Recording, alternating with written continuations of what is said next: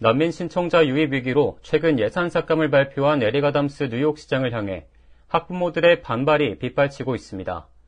브루클린의 학부모들은 아담스 시장이 교육부에 제안한 예산 삭감안이 Pre-K와 3K 프로그램을 약화시킬 것이라고 주장하며 시위를 벌이고 있습니다.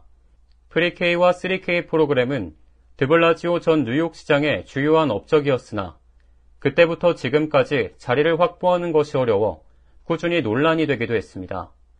보도에 따르면 이번에 제안된 예산 삭감안은 교육부 예산을 약 5억 4,700만 달러 줄이게 됩니다.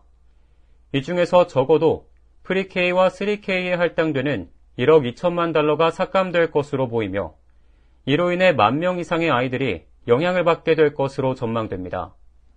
안 그래도 자리 확보가 어려웠던 Pre-K와 3K 프로그램이 더욱 축소될 것이란 우려가 나오면서 수십 명의 학부모들과 예비 학부모들이 New Yorkers United for Child Care라는 새로운 조직을 만들었습니다.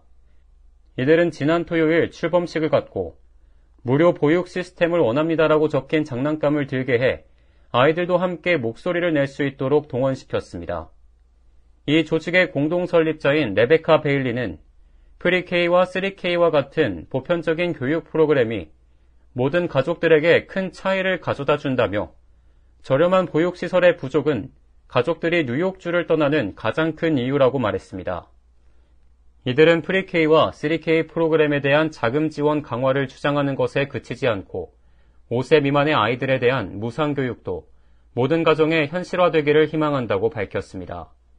한편 아담스 시장은 지난주 난민 신청자 보호와 서비스 제공에 따른 비용 상쇄를 위해 극도로 고통스러운 예산 삭감을 단행할 수밖에 없다고 밝혔습니다. 특히 뉴욕시경이나 소방국과 같은 공공안전 필수 부서도 이번 삭감을 피해가지 못했습니다. 행정부는 이미 210명의 신입 학교 안전요원들의 교육 일정을 취소했고 FDNY는 추가 근무 지출을 줄이고 일과 후 모든 훈련을 종료하게 됐습니다.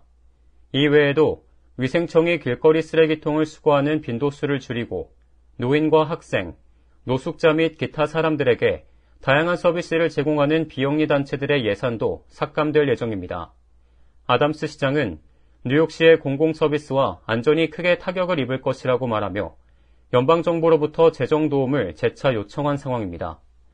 만약 뉴욕시가 더 많은 연방정부 및 뉴욕주의 지원을 받지 못한다면 1월에 한 번 더 예산 5% 삭감이 이뤄질 가능성도 있습니다. 지난주 발표된 예산 삭감안은 곧 시행에 들어갈 예정이나 다음 주 승인을 위해 시의회로 먼저 향할 예정입니다. K-Radio 박하율입니다.